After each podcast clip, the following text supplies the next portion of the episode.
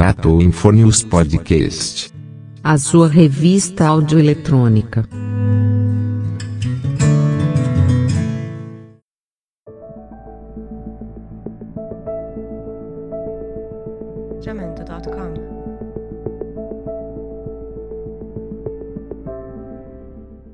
Olá pessoal, bom dia, boa tarde, boa noite.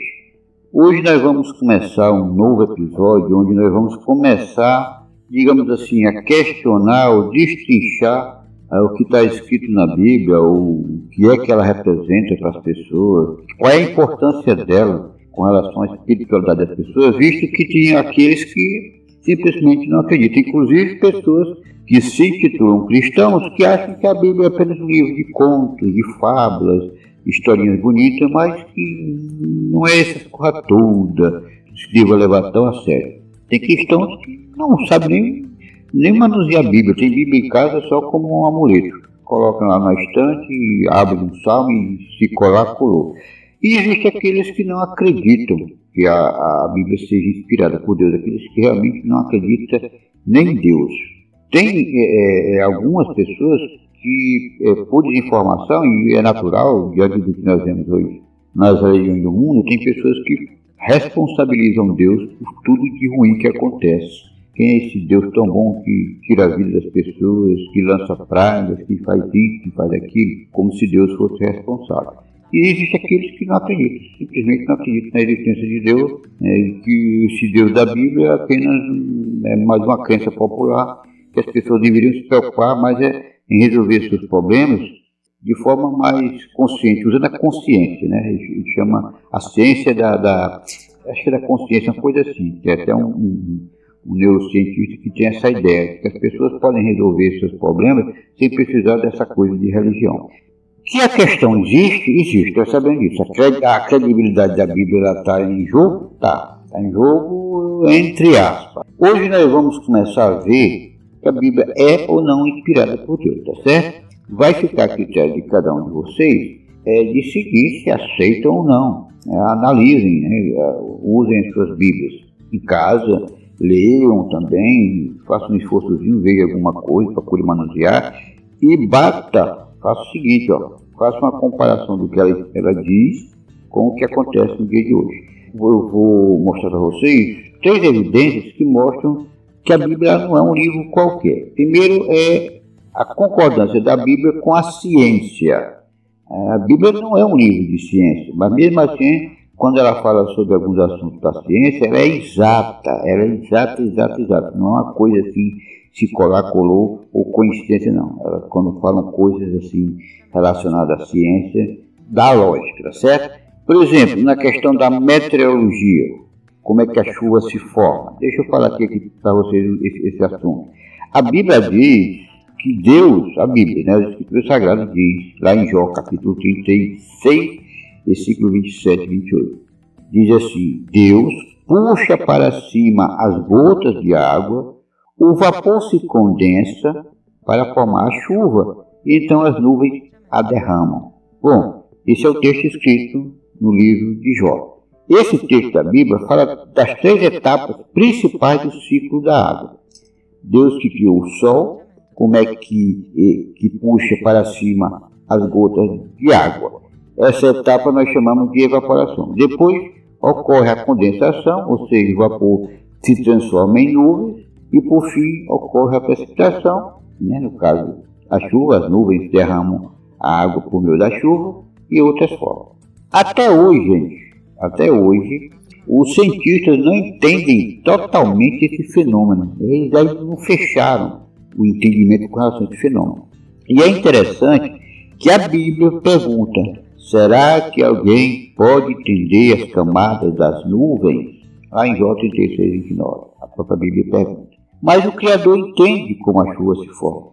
E ele fez um escritor humano, né, um ser humano inspirado por ele, escrever isso na Bíblia, de modo exato, muito antes de os cientistas serem capazes de explicar o ciclo da chuva. Ou seja, coisas escritas lá há centenas e centenas e centenas de anos atrás, os cientistas estão estudando para fechar esse, essa linha de raciocínio quando lá no passado já tinha gente falando sobre isso.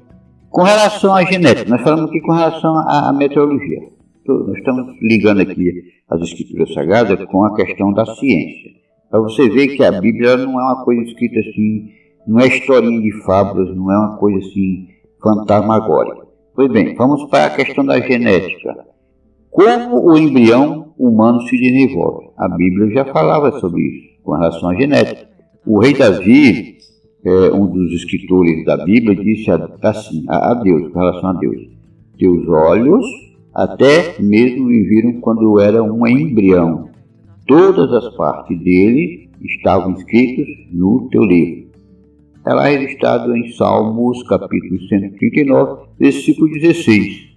Davi falou de um modo poético sobre um embrião, Davi, que se desenvolve de acordo com as instruções escritas em um livro. Agora, o que é incrível é pensar que isso foi escrito cerca de 3 mil anos atrás. 3 mil anos atrás, alguém escreveu isso. No caso, foi Davi. Os princípios básicos da genética só foram descobertos por volta de 1860 pelo cientista grego Gregor Mendel. E os pesquisadores só terminaram de sequenciar o genoma humano em 2003, em abril de 2003. O genoma tem todas as instruções necessárias para formar um ser humano. Os cientistas comparam nosso código genético com um dicionário cheio de palavras formadas pelas letras do alfabeto.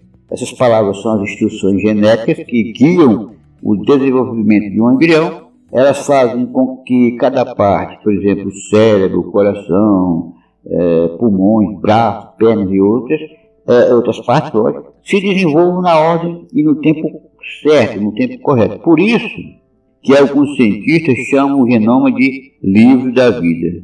Aí vai com aquela coincidência de Davi, quando ele disse lá no passado, há três anos atrás, que todas as partes dele estavam escritas no livro, no teu livro, no livro de Deus.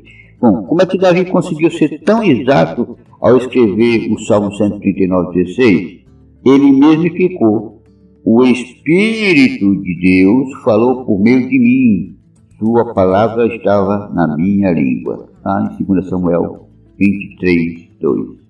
Então, a ciência é, está muito presente nas escrituras sagradas, em livros que foram escritos há muitos anos atrás, há milhares de anos atrás. A Bíblia também ela prediz o futuro. E aí é que vem a questão. Mais uma razão para se, se matutar sobre o que está escrito na Bíblia, para ver realmente por que, que as coisas que estão escritas na Bíblia batem com os nossos dias. Por exemplo, eu vou, eu vou puxar para um, um tempo mais atrás.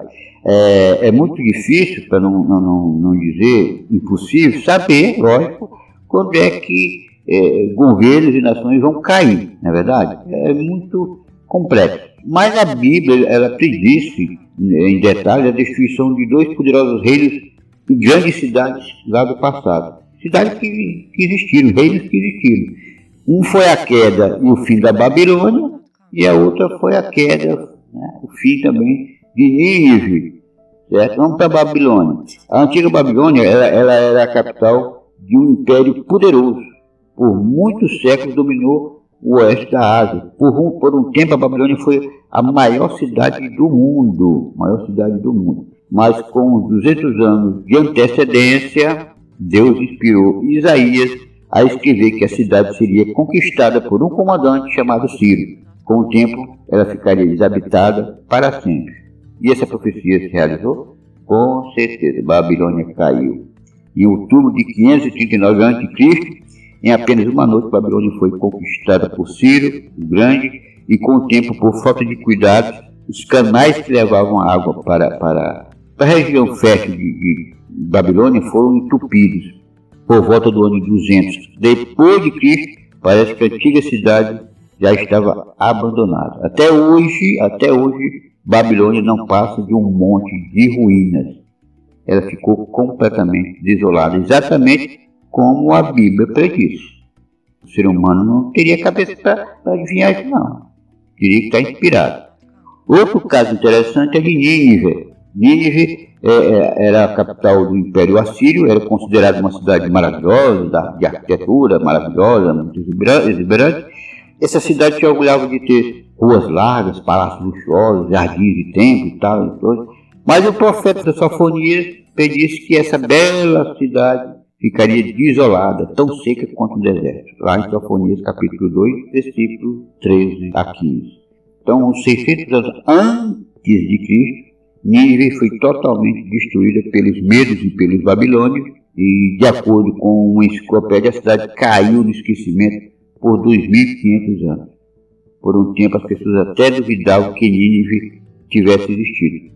Foi só por volta de 1850 que os arqueólogos encontraram as ruínas de Nínive.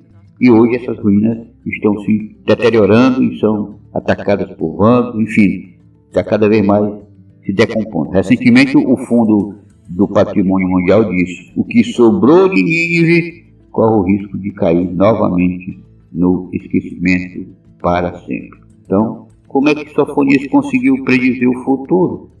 Ele disse que foi a palavra de Deus que ele recebeu.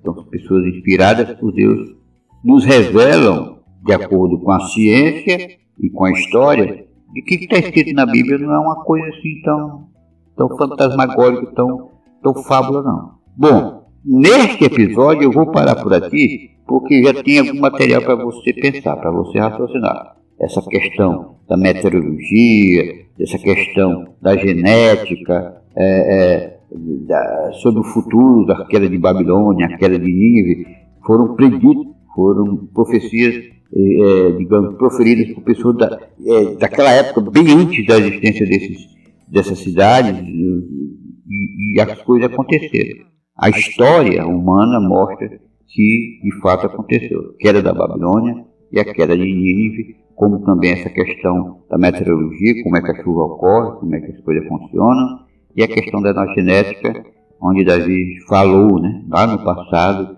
a, a parte dele já estava escrita no livro de Deus e tal, parte por parte, e atualmente, já, de, de 2003 foi que se começou a, a, a, sequenciar o genoma do ser humano. Né? E olha que Davi já tinha escrito isso há mais de 3 mil, 3 mil anos atrás, tá bom? Então, já é alguma coisa para a gente pensar se a Bíblia realmente tem uma inspiração divina ou não, tá certo? Bom, virão outros episódios com outros exemplos e a gente vai ficar matutando, a gente vai ficar raciocinando para no final a gente fechar, concordando ou não e que a palavra de Deus é, realmente é uma palavra inspirada por Ele, tá bom? Então, obrigado aí pela atenção, é, um bom dia, uma boa noite e fiquem com Deus. Até mais aí, tchau.